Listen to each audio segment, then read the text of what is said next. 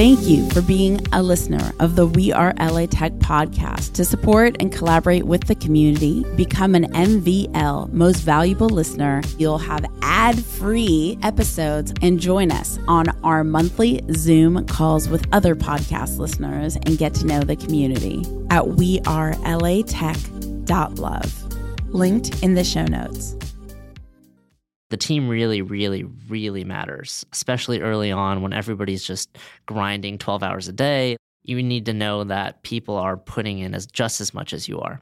I'm Alex Blumberg, host of the podcast Startup, and you're listening to We Are LA Tech.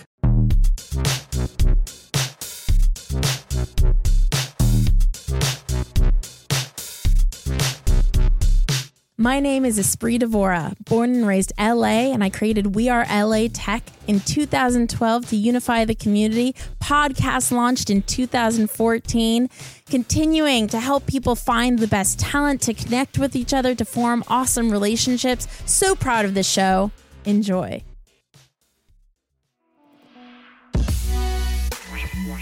Hi, this is Joseph Holguin, and I'm a product manager. I built platforms used by AOL, Coca Cola, and National Geographic. I love listening to We Are LA Tech because Espree and her team really make it easy for us to understand the LA Tech community and really break down how companies and users can utilize this new emerging technologies to build businesses and connect with their communities. You can follow me online at josephholguin.com. That's Joseph Holguin, H O L G U I N.com.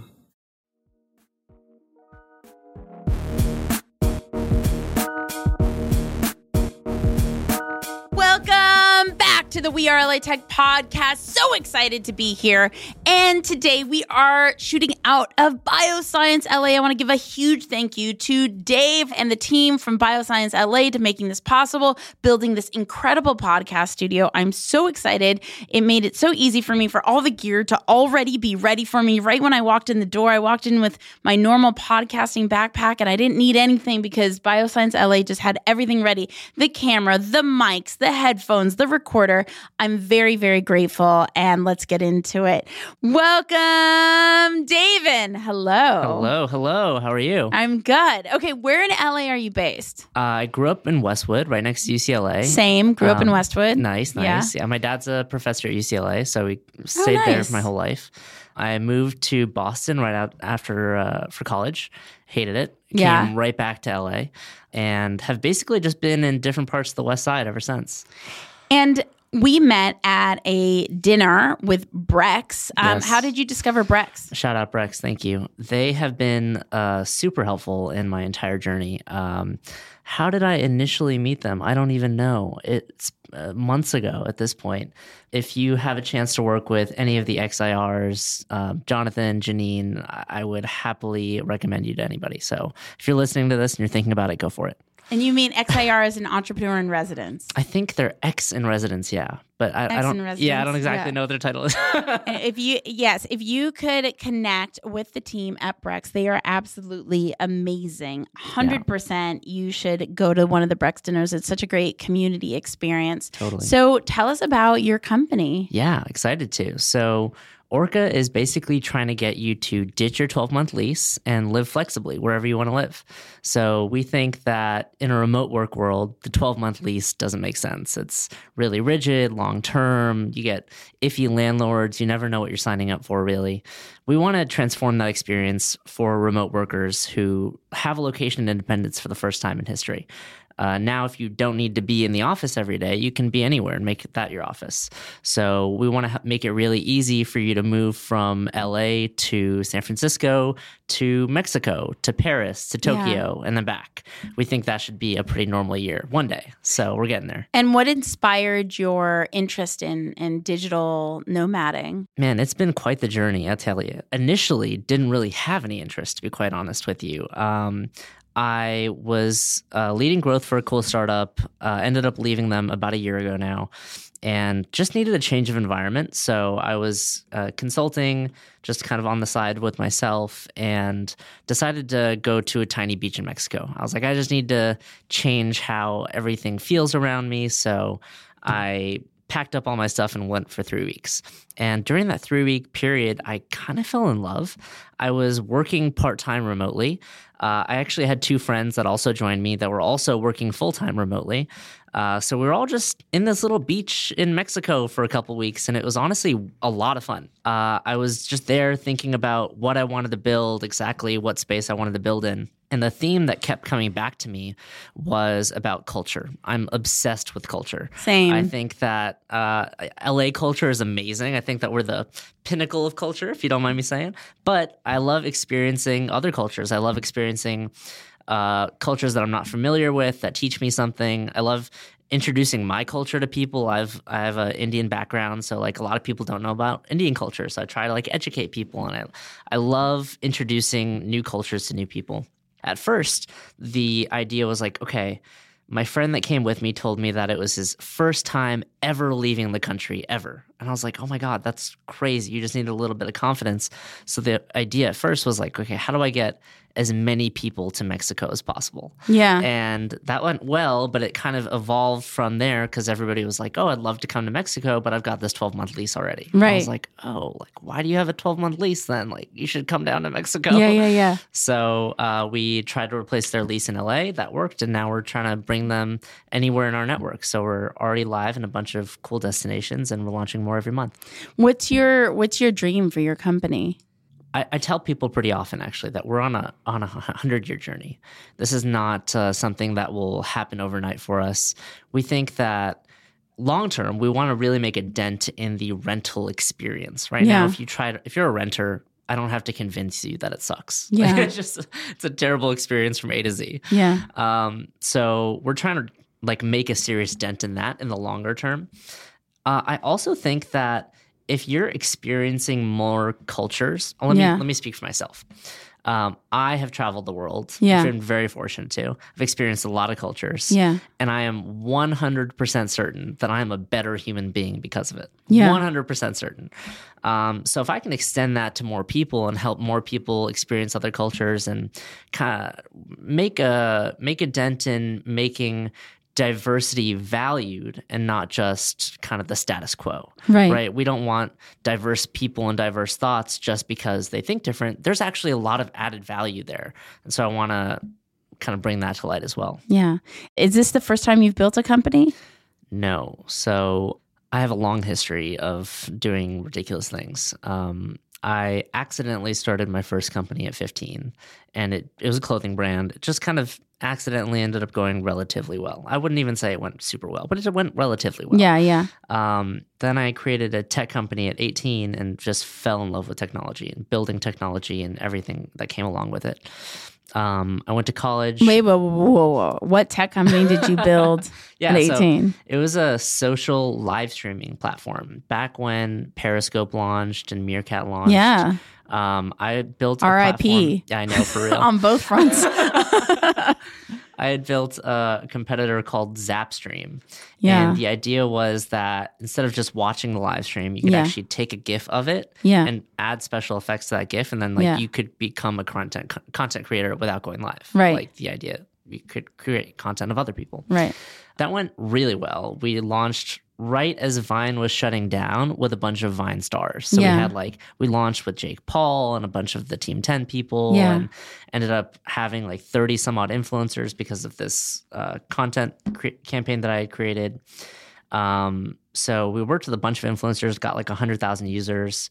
That was really cool. Yeah. Um, we raised a million bucks, but just couldn't couldn't raise a Series A. I think it was just the wrong team, actually. Mm. Like a lot of really good lessons for me, but um, just didn't work out. How So- did you raise initially? A million dollars is no joke. Especially back then. Now, a million dollars is the new seed round, which is crazy to me. But when you initially raised, um, that a seed round was typically around two hundred fifty thousand dollars. So raising a million it was is pretty cool. Yeah. I mean, it's still pretty cool now. It's just at a different stage. So, how did you raise? Yeah. Um, back then, credit to our CEO at the time. His name was AK, uh, the, one of two other co-founders alongside me.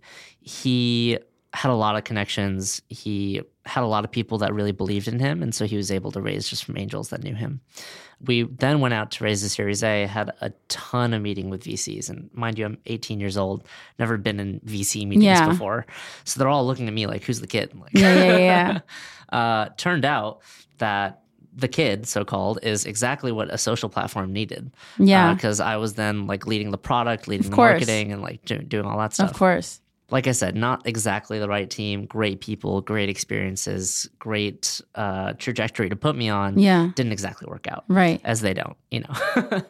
um, so after that, kind of, we couldn't raise money, kind of just fell apart slowly and painfully. Um, I went to college. I went to Babson, which is uh, specializing in entrepreneurship. It was fine. Uh, I didn't love it all that much, and then immediately came back to LA just because Boston is not the place for me. Yeah. So uh, was just uh, consulting here for a bit. I basically helped a bunch of startup, early stage startup founders with Right. their early stage growth. Yeah. So I'd come in and think of a ton of ideas, experiment all of them, and then tell them what worked and what didn't. Yeah. So I got a knack for like coming in early, seeing what would work, throwing everything at the wall and seeing what sticked. I also got a good understanding of what a good CEO looks like and what a bad Mm. CEO looks like and like what can really help a company and what can really kill a company. Yeah. And so I got a broad range of exposure. Wait, what is that? What can kill a company? Oh God. What's a good one? What's a bad one? Because So I think too that that's the one of the greatest um, benefits of you know uh, doing the thing and then it not working out is Yeah. learning the lessons. Totally. So what what did you learn? Yeah. So from that first experience I told you about, the team really does matter so much. Yeah. And beyond product market fit, there needs to be team product market fit. yeah. You know what I mean? Like there needs to be overlap between why we are the right people to be doing this as well. yeah. I think there's there's definitely some uh, I don't want to say exceptions, but some that like bend that rule a little bit. Yeah. I don't think that anybody would have placed Brian Chesky of Airbnb as like the top CEO, but like I really do believe he's a great leader and a great CEO, and there's certain characteristics about him that have made him so. Yeah. Um, but uh, the team really, really, really matters, uh, especially early on when everybody's just grinding 12 hours a day. Like, Yeah. you need to know that people are putting in as just as much as you are. That's tough because Really most tough. most times if you're not the founder, you're not putting in as much Yeah. as the founder is. Totally. Um, so I was employee number two of the last company I joined. And by the time I left, it was 25 people. Um, I think what I learned from that experience is uh, people that look like the right people don't always act like the right Wait, people. you were employee what do you mean you were employee number Oh, so two? I ended up joining this company called Duffel. Okay, Um, you yes, skip I forward. skipped that a little bit. no, let's not. Okay, let's not do Duffel yet Okay. because we haven't gotten there yet. We're still on your company, 18. Yeah. You have a co founder that's really well networked. You raise a million dollars. That doesn't work out, but you learn the lessons. And so yeah. the main lesson you learned is Teams are important. team. Team is really important. And what should you look for in a team? I think that each early team member has to have a reason for working on that product. And it can't be just like, oh, I'm here for the check. Or Yeah. like, I want to build something great. Like, Yeah. it needs to be that product specifically. Why are Yeah. you doing that thing? Yeah. Um, and that if if they're not completely as bought in as you are, it's going to really impact the company once that starts compounding a bit. Yeah, the team, you know, could be make or break, even though people don't really think about it like that. Yeah. Um, definitely can be. And then, okay. Then you move on to this startup called Duffel. Yeah, so I was consulting for a long time, and then I ended up being hired by a company called Duffel. And are you still in college at this point? No, I graduated um, in 2019, uh, and then in late 2020 or early 2021, I found Duffel. And what degree did you get in college? Uh, so at Babson, everybody gets the same degree. Mm. It's uh, a business administration focused degree. Um, and then you get to pick your specific focus within that. Mhm. Uh, I actually didn't pick a, pick a focus, so I could take like some law classes and Yeah. some finance classes and a bunch of different classes instead of just focusing. Um, because if I had focused, it would have been marketing, but I didn't love the marketing people there. Yeah. So I was just like, let me do some other stuff just to get exposure to that.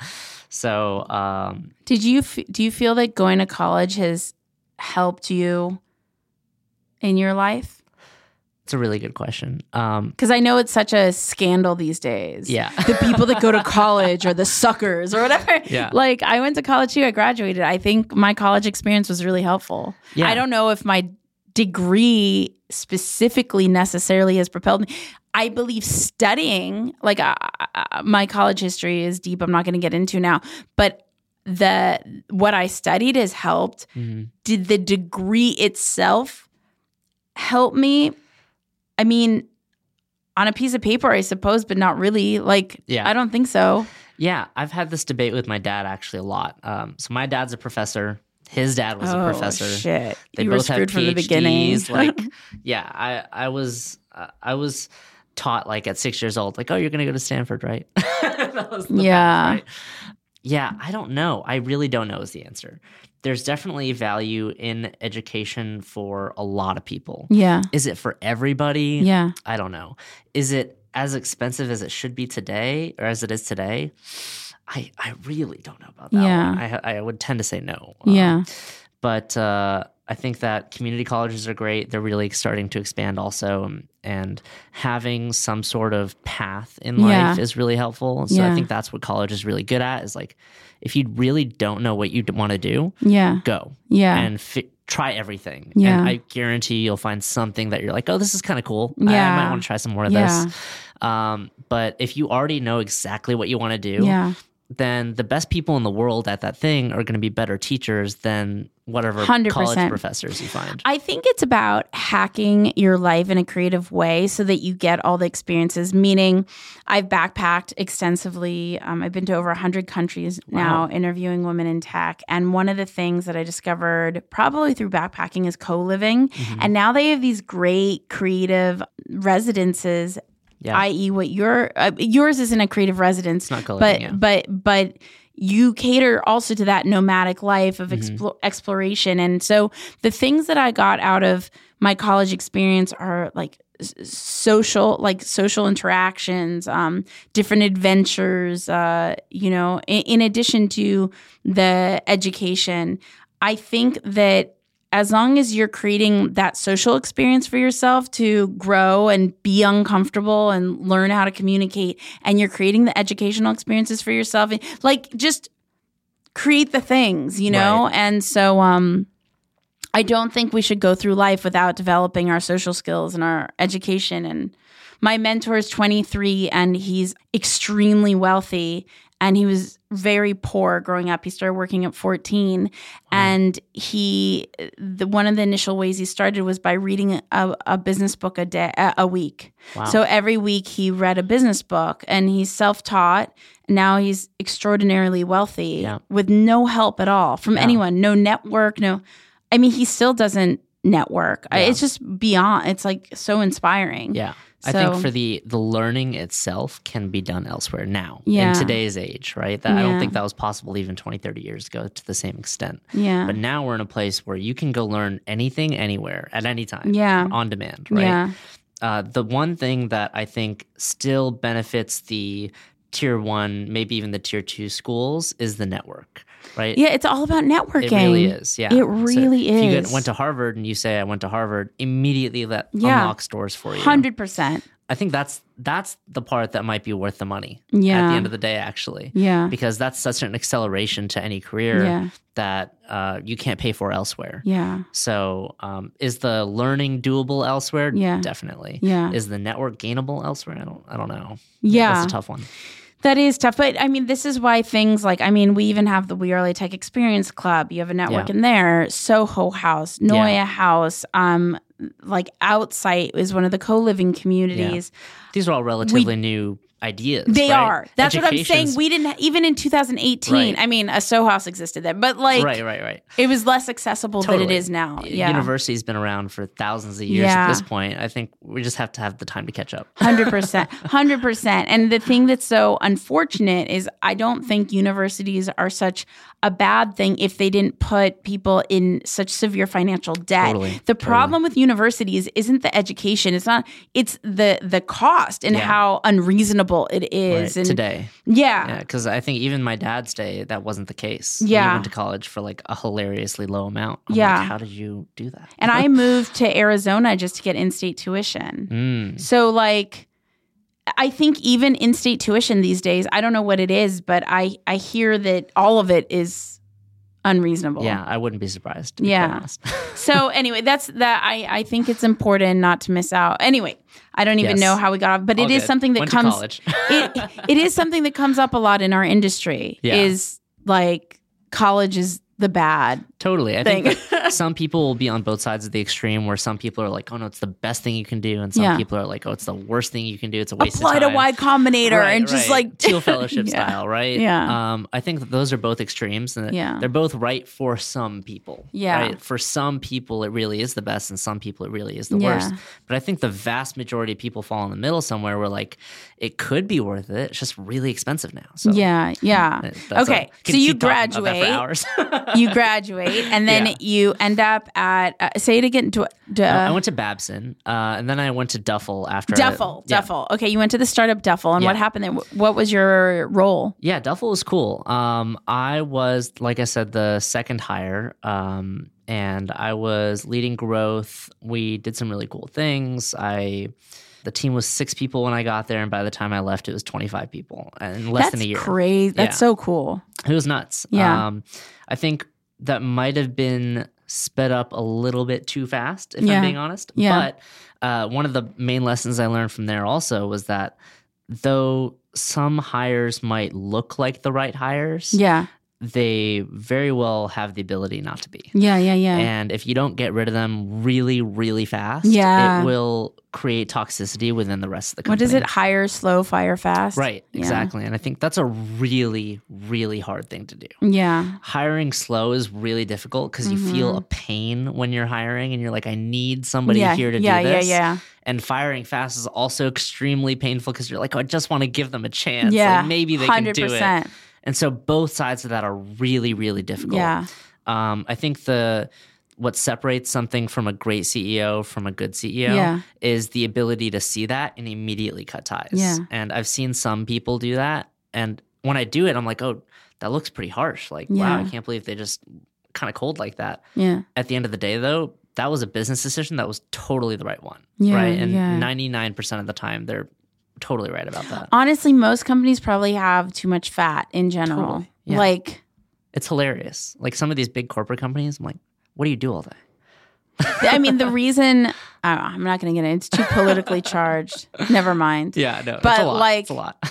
Yeah, they, a lot of things are inefficient. Yeah, definitely. That's yet another thing I really admire about my mentor is he prioritized creating systems, and that's one of Mm. the key features of what made him successful. Is he became a master of systems and operations. Wow. Yeah, I think that's super powerful. Once you start compounding systems for your own benefit, you'll see that things start to grow way quicker than you could even imagine. And I think that's one part of startups I would also pass down to other people starting a startup is uh, do things that compound. Yeah, And that's a really hard thing to do, also. But if you're taking something and learning from it and then iterating on top of that, that's a version of compounding. yeah, Uh, if you have some connections in some place and you know that you need kind of one layer above that Yeah. and you start to kind of make your way through those connections, that's compounding also. Yeah. So like there's different ways to do that. It's really valuable. Let's go back to Duffel. Okay, so you were number two. Yeah. and tell me your role again. Uh, it's a great question. I never really had a title officially. Kind of like was- your college. I was you never leading- picked a focus. Yeah, yeah. I I was the one leading growth, um, but I was moving between the marketing and the product orgs. So Yeah. I was on both sides. And first of all, what did you learn about the company going from two to 25? And do you think it was a reasonable two to 25, or do you think it was a, a hype oriented two to 25? Great question. So the thing I learned from going to 225 is that if you make one bad senior hire, they will hire 10 other people that will be just as bad. and get inflated office space. And uh, there's so many downstream consequences, I can't even begin. Mhm. So we got giant office space. We hired a bunch of people that were just all the wrong people, in my opinion. Some of them were really good. Some of them just weren't a good fit. Some all really smart, really well educated, really well respected people. Yeah. Just like you know, not the right fit. You know, Yeah, that yeah, really does take a specific type. Yeah. Um, so yeah, man, that was really really brutal to watch. Kind of like a, a slow fall of everything. Um, the while I was there for that year, the best month we ever had Yeah. was a month where we were six of us. Yeah. So like that should say something of Yeah. like how fat it can get so quickly. You know what I mean? What was it at the six mark that made it run really well? I think we were just really quick at doing everything. We were really Mm. operationally efficient. We had Mm. so little to discuss that we could just move really Mm. quickly. I was just throwing everything at the wall to see what stuck, uh, like I Mm. did in my consulting for early stage startups. So we're just moving fast. And I think that's like every startup experiences that at some point of moving really quickly with Yeah. five people to then having meetings and having Yeah. leadership and boards and all that stuff. And talking about ideas a lot. Right. And and exactly. The the ideas get talked about. Oh, that's a really good idea. Put it up on the board and maybe in 3 months we'll revisit it. Yeah, Like, 100%. It goes like that. And Yeah, yeah, I- yeah. every every startup experiences it, but uh man, it it very quickly uh, shows you how much is not possible when you add more people. Yeah, like yeah. The, the negatives of adding more people, Yeah. right? Um, another thing I learned from adding all those people was we were hiring people with an idea of a job in mind, Mm. not having a need for that job to be done immediately. Does that make sense? So we're like, Mm. yeah, okay, yeah, yeah. if we increase from this many stores to this many stores, then we're going to need to somebody to scale those operations and et cetera, et cetera. And then we'd bring somebody in to hypothetically do that for the future Right. instead of, which would have been the, the better strategy, go do it, push ourselves to the absolute max, and then come in and say, okay, we've already been doing all this. Yeah. Here's exactly what you need to do. Go do the job. And we know what good will look like and we know what bad will look like. And because we didn't have all of that uh, up front, we hired and let people stick around in their jobs. And eventually the team went from six when I got there to 25, Yeah. back down to like nine. Wow. So it's been all over It's the place. fascinating. And why did you decide to leave?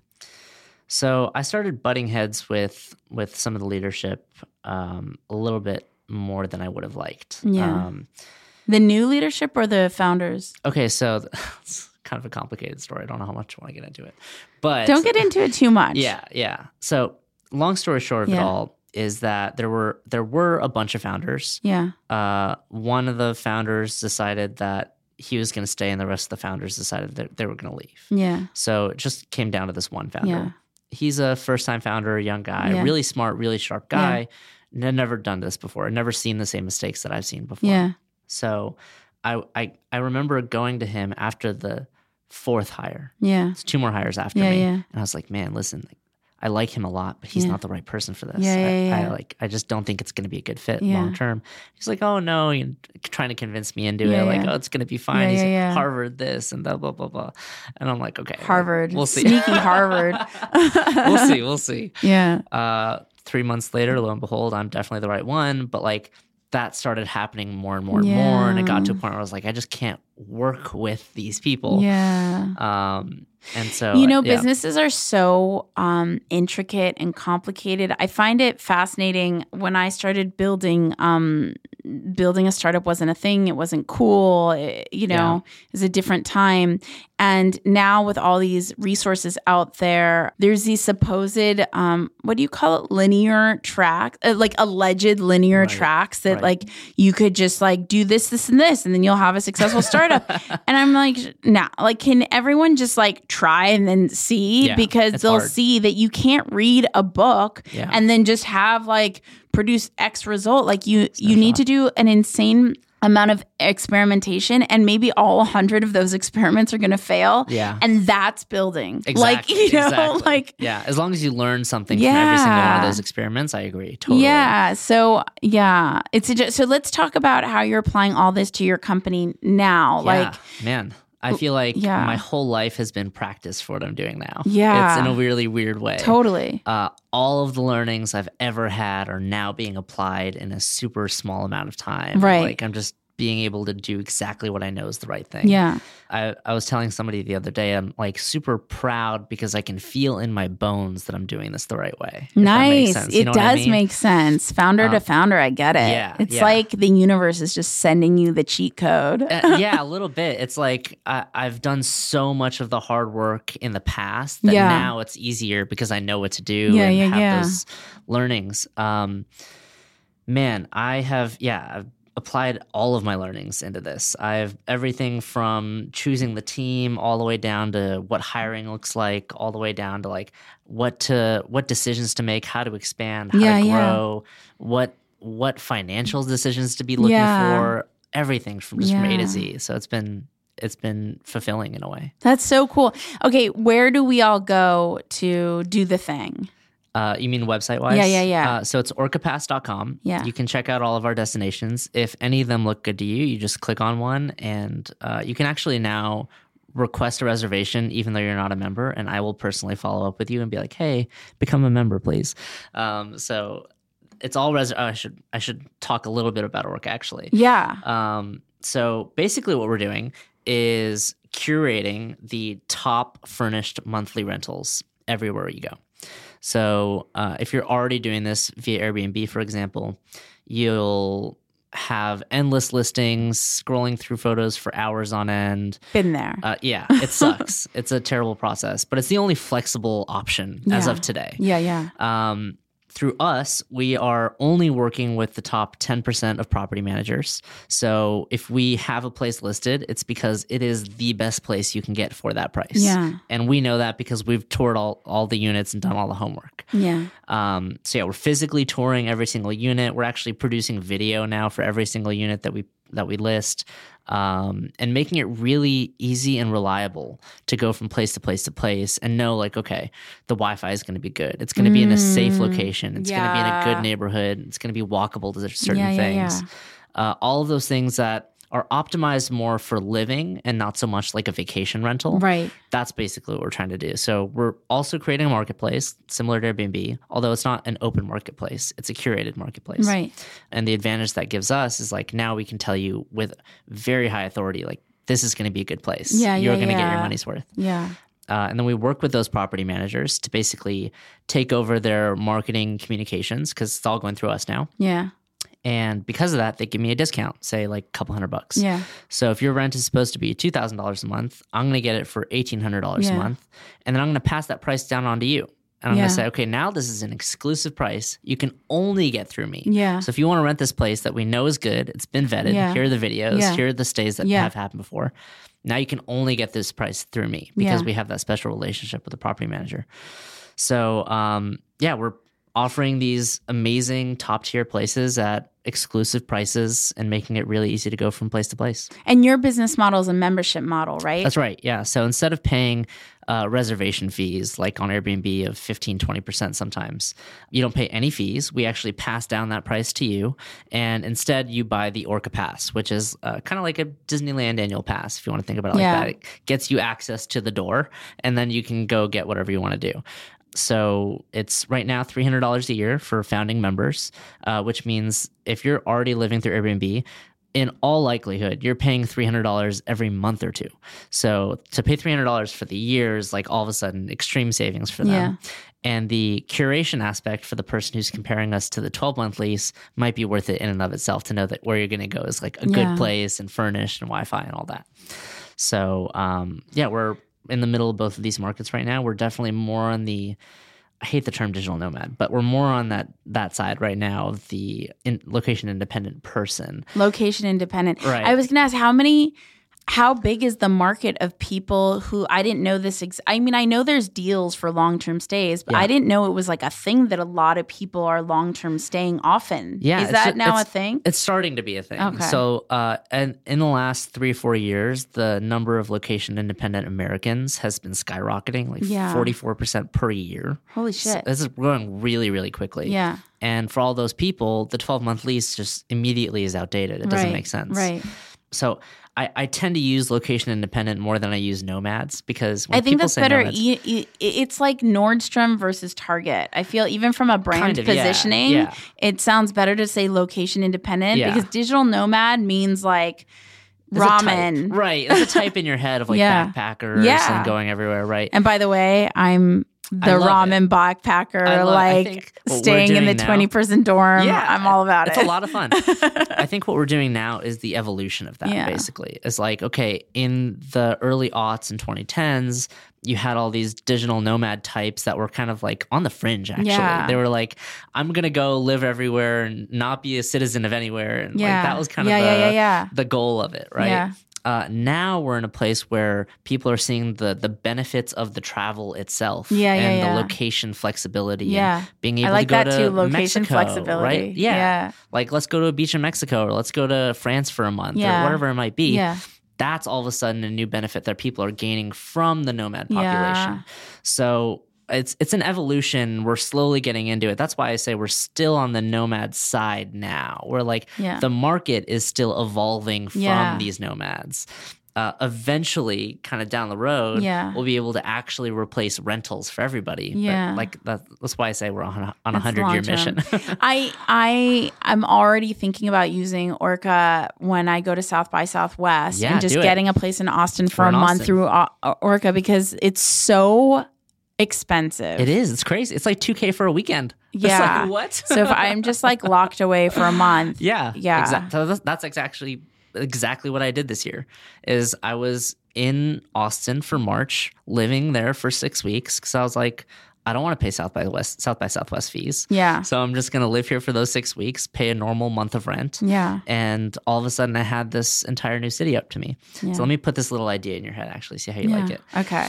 Go One day we'll get to a point where Espree or anybody else can live on the tech conferences track and go from Austin to LA to Miami or wherever Yeah, they are. yeah. Or you can live in the warm weather track. Or you can live in the scuba diving track if you really I love that. you can kind of base it around your own interests. But how does it like let's take the tech conference track. Like how does that work in your head? Like let's say there's okay, LA Tech Week, Right. um, New York Tech Week, Miami Tech Week. Let's say we're chasing tech weeks. Yeah. That's only a week. So how does that? Yeah, so if like for the month of June, if it's in LA, for example, then we'll put you in LA for the month of June. And so you get to exper- experience that whole place, experience what it's Mm. I like. see. Like I with- just said about South by. Okay, Yeah, cool. exactly, yeah. yeah. Um, same thing for New York. I know there's a conference there right now, Yeah. or or Miami. Yeah, yeah, Miami yeah. I think that's so cool. Yeah. So maybe basically be able to uh, put you in different places where you want to be based on your interests. Yeah, it's yeah, like yeah. another level on top of the Totally. flexibility that we already have. I love it. And where are your current locations? Yeah, so we're currently live in two cities in Mexico, those being Tulum and Playa del Carmen. I still have to go to Tulum. Okay, let me tell you about Tulum real fast. This is I feel like I've missed it already. it's like past the mark. um, you've missed the hotel zone, but it's okay. Don't go to the hotel zone anyway. I wouldn't. go- it's I wouldn't stay at hotels Yeah, anyway. Yeah. Um, that's where the Selina is actually. That's where all the Oh, Selina. It's in the hotel zone. So like, oh, interesting. I've heard of it. It's another. Selina's like an outside competitor. It is yeah. a little bit. Yeah, they're more. I've never stayed at one. Yeah. hostel type Okay. place. Um, but yes, they are worldwide Yeah. and also huge and have a co living product and all that. Um, yeah. So the hotel zone is overplayed. That's when I say Tulum and you think of oh my friend went to Tulum for a bachelor party. Yeah. That's the Tulum you're thinking Okay. of is the hotel zone. Yeah. I went. I lived in Tulum for two months last Yeah. year and went there twice. And one of them was just to meet somebody else. Like that was literally Wait, it. what do you mean you lived in Tulum for two months and went there twice? So Tulum's pretty big. There's Okay. like this small hotel zone that's like right next to the beach. Okay. And then there's an entire jungle and an entire city Okay. right behind that. okay. So I lived in the middle of the jungle, which Yeah. was in between the city and the beach. Yeah. And it was an amazing time. Yeah. Um, which is also where our Orca destination is listed. It's in the same jungle. Okay. I highly recommend it. Uh, but I only went to the hotel zone like Oh, twice. you only went to the hotel zone twice. yeah, Got I it. only went like I. It's a 15 minute bike ride, and I Yeah. went down like twice. You can go to the public beaches and all that beautiful area, um, but the hotel zone's like very private. You need an RV or a taxi Yeah, or something. yeah. Um, but the jungle area and the city itself of Tulum Yeah. is just so nice and Yeah. such a wonderful culture, and Yeah. everybody's just so amazing and friendly, and the food is great, and uh, everything is just great. yeah, yeah. So yeah, highly recommend that. Another thing we do, kind of on the side, f- to make it really easy to go from place to place is if you want to go to Tulum, for example, I'll say, okay, we've got this written guide that tells you exactly where to eat and what to visit Yeah. and what to do and how to get there and all that stuff. Yeah. Even how to exchange money and how to Yeah. speak these certain phrases in Spanish. Yeah. So we've gotten this written guide that really helps. I actually just talked to a member who stayed in Playa, Playa del Carmen, and uh, he was like, "Yeah, I visited every place on the guide." I was like, That's "No so cool. way! That's awesome. That's so cool. We started geeking out about the food and stuff, and I was like, "Oh, this is cool."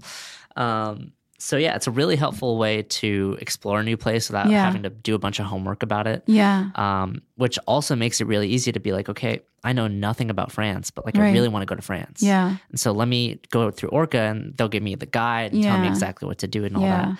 So trying to make it easy to adapt to a new place because that's what we found is the hardest part of actually going to a new place for a month or two is like not interrupting your own schedule and your own Totally. you know habits whatever they might be if you, if you really need to go to the gym every day want to make sure you know where the gym is what I mean? Totally. stuff like that And is Orca going to have a community? Yes. So this is the most exciting part about what we're doing. Actually. Yeah.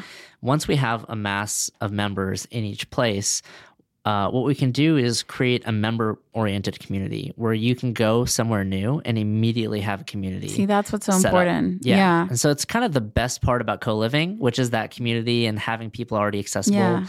And then the best part about the flexible lifestyle and the destination flexibility is you have all these new places with all these people that you kind of already know. Yeah. And as soon as you match those two together, it's it's a magical experience. Oh, and we we were talking locations, and we got caught up in Mexico. Oh, so yeah. what are what are So all sorry. the current locations Yeah, and the future locations? We're in two cities in Mexico, Tulum and Playa del Carmen, which are both on the east coast, just south- south of Cancun. Um, and then we've got LA already launched, San Francisco already launched. Um, And where in LA? all over. Um, we've got some in the Melrose Fairfax area, in the Los Feliz Silver Lake area, Westwood, uh, Hollywood, West Hollywood. I mean, this is We Are LA Tech podcast. So, like, everybody moving to LA right now, or everybody looking to Yeah. move right now, if they want to be location independent, if they want to have a flexible lifestyle, what kind of price range are they looking at if they go Yeah. through Orca and become an Orca member? Great question. So, one thing we've kind of narrowed down on is we had all these places that were like super luxury, high end places, and we're like, it's it's nice to have a five thousand dollar studio, but like, is that is that really like necessary for the crowd that we're going for? Like, who's going to really be renting that? So now we're narrowing down. We're trying to focus on this two thousand to twenty five hundred dollar range, where you can go anywhere for that price. Uh, and if you go in LA, it might be really good and nice. But if you go in Mexico for that price, it's going to be luxury. You know what I mean? yeah, so yeah. it's just depending on what you want, where you where you get. But it. with Orca, essentially, you're looking between 2K to 2,500 that's like general. our target range. Yeah. So for example, our places in Mexico right now are like 1500, 1700. Right. So it's like definitely less. They're beautiful places, four star hotel, rooftop pool, all, Yeah. all the good stuff. yeah.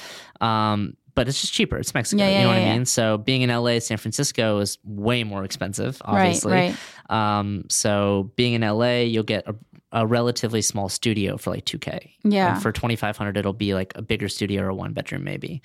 Um, but again, this is fully furnished. You never have to do any of that. You never have to move. You never have to figure out all the Wi-Fi and the utilities and all that. It's all included. And if you want to go to San Francisco to like meet with investors, which Yeah. a lot of us do Yeah. for the month, um, what's that look like? Yeah, San Francisco and New York City are the two places we've. Uh, well, New York we haven't launched officially yet, but we're we're almost there. It's just insanely expensive to live in either of these places. Yeah. So in SF, you're looking at starting at like 27, 2800 uh, for a month.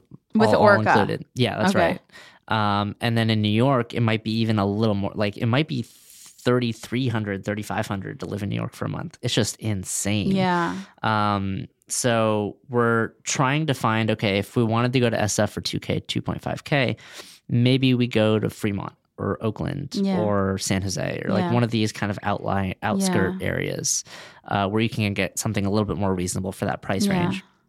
Even Um, something in Silicon Valley. Yeah, yeah, in Palo Alto area, whatever it might be. So we're we're looking into those options now. Uh, like I said, there the the city itself is already launched, but we're adding new listings like It every, just would be month. so great people going to San Francisco from LA to meet with investors to Yeah. kind of have that brain share totally. of like, okay, what investors are you meeting with? How are meetings Yeah. going? What coffee houses are you Yeah. getting? Or what event should I be? Just because if you're already living in SF, you know where you want to go and what you want to do. But if you're traveling there for this reason, which is seems to have uh, been successful, but you're like, where do I start? Like, right. I keep hearing you have to create all the meetings before you get there. And then if you don't have the network to even know who to be creating them, How you can do that? yeah, Yeah, totally. So I struggled with the same thing actually. I went to San Francisco for a month and because I was there for a month, I was able to like gradually have all the Yeah, of meetings and- course. and build the network and go to the of dinners course, and all that. yeah, I don't think if I was there for less than that, it would have worked. yeah. I it just I don't have the same type of to go. powerful network that some of these other. I even have. saw one of my, the companies I advise. He's extremely connected, and when he was in San Francisco, he's like, I randomly have a few hours, like, and he tweeted. He used Twitter to figure out Yeah. who to meet with.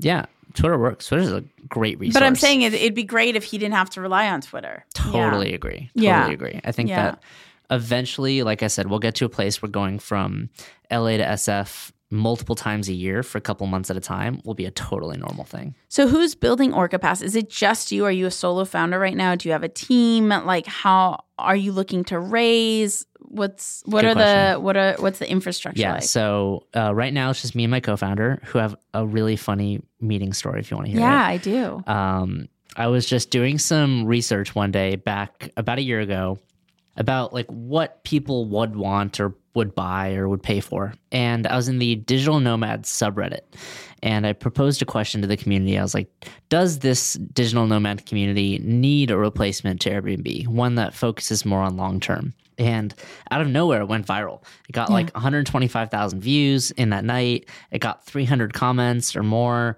Uh, a bunch of people reached out to me. A couple people, three people reached out to me and, and offered to work for me for free, even though they didn't know what I was doing. Yeah. There was just so much passion around this idea of a marketplace for longer term living.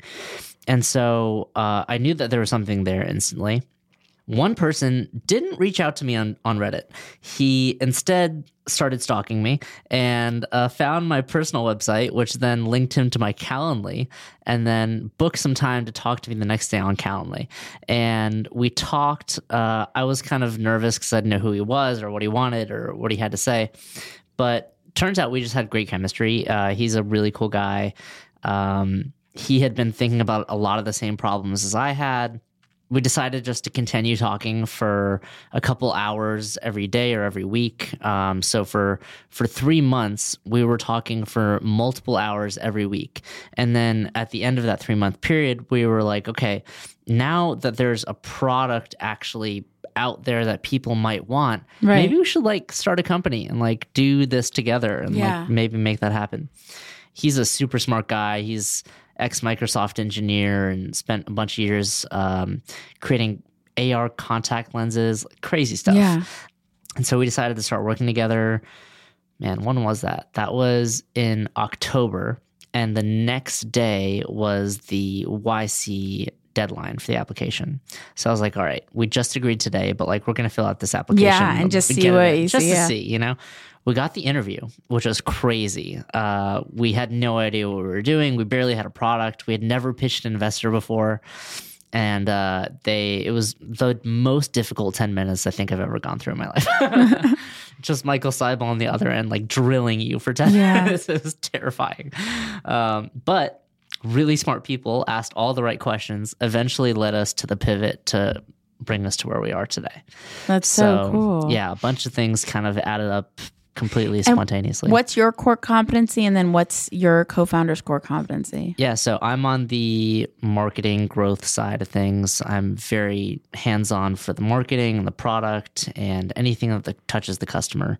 Um, he is all technical, all design. So he uh, has a bunch of experience as a UX designer at Microsoft. He is a full stack engineer. Um, he's designed and built all of our everything.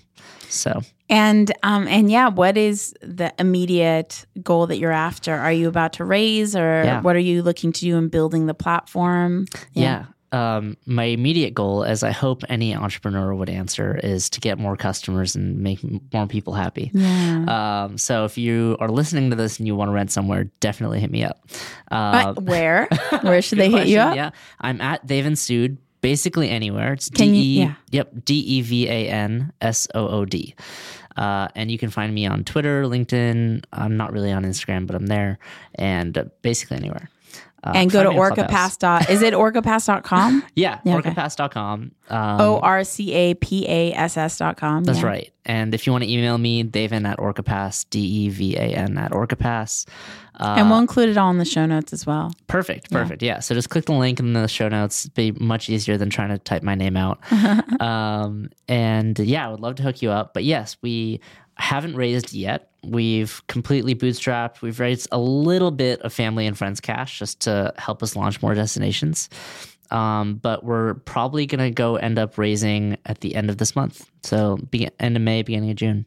Wow. May the force be with you. Yeah, it's exciting. It's exciting. Okay, a couple LA questions. Favorite place to eat in LA? Wow. Okay. I've heard you ask these questions on the pod before, and I'm Yeah. a little bit terrified to answer, to be quite honest, because I took these recommendations as like, oh, people really know what they're talking about, or people really have no idea what they're talking about. So, all right, my favorite place in LA that is an LA place through and through, I think, is Kogi. Uh, Mm, Kogi yeah. barbecue truck is Yeah. just ridiculously good. Yeah. I remember. Shout out to Mike Prasad who did the initial marketing for to get Oh, really? make it I didn't know popular. that, actually. Yeah. Wow. Yeah, Kogi is just absurdly good. Go get three short rib tacos and thank me later. Um, uh, that's my that's my probably my go to in LA. And your hike? Are you a hiker? I I used to be more of a hiker. Because some guests are like, "Yo, I don't hike." I'm like, "It's all right. You don't have to hike to be on the podcast." That's hilarious. It's such an Yeah. LA question, no? um, so there's this hike that not a lot of people know about. It leads down to an abandoned house called Murphy's Ranch. Have you heard of Yeah. this? It's in the Palisades. Yeah. Uh, if you park on one of those streets and then just go down this little path, after like an hour, you get to this. Don't quote me on this. I think it's an abandoned like Nazi house. I've that- heard that too. Yeah, I, I don't really know what the deal is, but gorgeous hike, really cool house. Yeah. When I was younger, um, there was a bunch of graffiti artists that used to do art in the house and all that. So we did this giant mural for my clothing company down there So and like did a photo shoot. It was really cool. So I think that's probably my number one. It's also one of those hikes that's not very LA. Like Yeah. in LA, a lot of the hikes are on the side of a mountain and have a nice city view. That's a lot of them. This one is you're completely surrounded by nature. There's like a bunch of random things that you would have never guessed, and you eventually end up at this house in the middle of the woods, which is really cute. So And if you cool. were to land in LA tomorrow at LAX for the startup community, how would you plug into the city? Where would you go? How would you pick where to live? Obviously, Orca Pass. You should Of just course, be living at an You Orca should Pass. be yeah. living at an Orca. Orca. Yeah. um, how would I choose where to go? I think uh, Silicon Beach is very real. So, like anywhere closer to Venice, Santa Monica, you will find a lot more of the tech minded folks. Yeah. Um, or big business minded folks, I, I guess, as well. Um, that's a really tough one, though. I think I would start with the We Are LA Tech community. uh, it's probably your best bet to start. And, you know, people are just really friendly in LA. So just like Yeah. Talk to people. I don't know, hit people up on LinkedIn Yeah. and filter everybody that you know in LA and start talking to them and like ask them for their connections because people want to help. People are just really nice. Totally. So yeah, just uh, people also really want to extend the community. You know what I mean? Especially the tech community that's been growing the last couple of years. Yeah. It's now in a place where everybody's like super about it Yeah. and like wants it to grow. Yeah. And so now we're in a place where I think where if you hit up somebody in the tech community, they'll probably answer. They'll Yeah. probably get back to you and be like, "Oh, like meet these other people also." And I feel like one of the best um, networking events is um, Shannon McCarty, who's actually a We Are LA Tech member, created a monthly mixer at a place called Michael's. I think it's called SoCal Tech Monthly. It's on Eventbrite. Okay. Um, you could totally reach out to We Are LA Tech anywhere to, and I'll Yeah. send you the Shannon's links. And that's just a really low key, chill, nice vibe Yeah. thing to immerse yourself into the community. Yeah, too. there's a bunch of those. Yeah. Even like the Brex dinners, right? The those are Brex dinners, but I feel you have to be invited. yeah, those are a little bit more rare. But So, yeah. um, but if you can get into one of those, Yes, great. agree, hundred percent agree. So yeah, reach out to Brex, be like, "Yo, yeah, tell plug Jonathan me I in." you. Yeah, exactly. um, and uh, and who is a person that you recommend, uh, an LA founder that you think is just really talented, or even any LA tech talent who's really impressed you? It doesn't have to be a founder. Wow, I have so many friends that are incredible, and um, in 2013, 14, 15, when I met a lot of these friends, LA Tech was like not really a thing. Like maybe Snapchat, like Google had just opened, I think, Mhm. over here. Like not really a thing. Um, now all of those people are building amazing things. Yeah. So I'm like really excited to see the entire backing of LA and Yeah. even like the support of San Francisco or whatever, really pushing a lot of these LA tech people into a brighter spot Yeah, that's been awesome to see. So if I had to pick one Yeah. person doing something amazing, okay, shout out to Jacob Peters, who's been stuck in my head recently. Um, he is one of the co-founders of Launch House, Mm-hmm. and now he has a, a fund called House Cap. But his whole value add is about personal founder health. And I think it's such a unique angle to help early stage founders with their personal health because Yeah. it's not it's something I know I need to take seriously, especially Yeah. for the longevity of my own company and, Yeah, and me, right? hundred percent. But it's hard, especially as a founder, it's really difficult. Yeah, And as you have more open doors to different medicines and you know money opens different doors and etc i think the things that you can do to stay healthy are just so different than what like the everyday person does and he really zones in on the things that are super focused on making sure that you live a longer healthier happier life yeah. so really, really interesting. Um, he's just been stuck in my head for a minute of like people that I would love to work with down the road. Cool. Um, yeah, there's a couple other people that come to mind, but man, so many cool people. I don't, I don't Yeah. know. Shout everybody out. Thank you so much for hanging out with the We Are LA Tech podcast. My last question, it, which is a totally selfish question because I'm in love with software. Um, aside from Orca Pass, of course, what is your favorite? It doesn't have to be LA. What is your favorite software? oh, Espree, I'm gonna put your listeners on right now.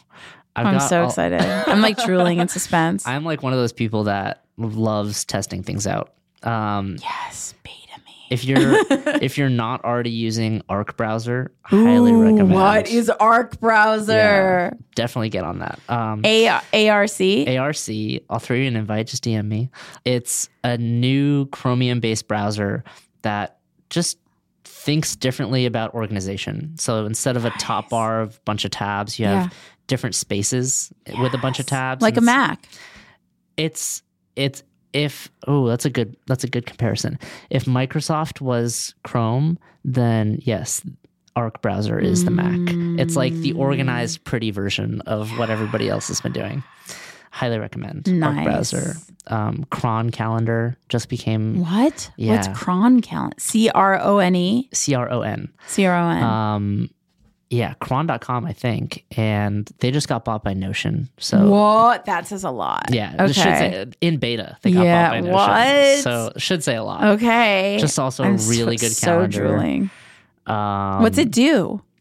so all the really good parts about like cal.com plus calendly plus google calendar it just combines all of that into a native app Yeah. and it's just so good it's so good I'm gonna check it out. um highly recommend that Cool. Thank you. what else can i put you on oh, my beeper needs. are you on What is beeper? that? I'm just Oh, gonna man. let you keep talking. What's beeper? beeper shout out to the beeper team uh, B E E P E R. Yeah, I think it's beeper.com, in Okay. fact. They have aggregated all of the different messaging platforms into one tool. So I receive iMessage, Instagram, DM, Instagram DMs, LinkedIn DMs. oh, my head would probably explode. all in one place. That's crazy. Uh, it's way easier to like manage. you think Oh my god! See, I don't have to go into like ten. your head doesn't spin into exorcism of digital communication? I I'm the type of person who won't even uh, if it feels like a scam, I won't even open it or give it a response. 100%, I can yeah. literally just click the archive button and it's like gone forever. I don't have to God, think can about all it. the spammers be archived? Yeah. Um, yeah, those are three good ones. If you Awesome. if you end up trying those three, you want three more, let me know. I Okay, you. cool. Thank you so much for hanging out with the We Are LA Tech Yeah, podcast and for been so being patient. It's you. been amazing. And thank you to Bioscience LA for this amazing space and having everything True. set up. This is just so you to incredible. Yes. To connect with We Are LA Tech, be sure to go to on Twitter, on Instagram, on Facebook at We Are LA Tech. Go to wearelatech.com slash community to connect with the community. We'll be kicking off the Experience Club again soon. So if you're interested in that, definitely reach out to We LA Tech to get more details. And I will see you all in the next episode. Bye. Bye. My name is Dave Sood, co-founder of Orca. We help you ditch your 12-month lease and live flexibly. We're based out of Westwood, and you're listening to We Are LA Tech. The We Are LA Tech podcast is hosted and produced by me, Espree Devora. with help from Janice Geronimo Edited by Cory Jennings. Production and voiceover by Adam Carroll. Music from Jay Huffman Live and Epidemic Sound. The We Are LA Tech podcast is a We Are Tech.fm production. Thank you for being a listener of the We Are LA Tech podcast. To support and collaborate with the community, become an MVL most valuable listener at wearelatech.love. Linked in the show notes.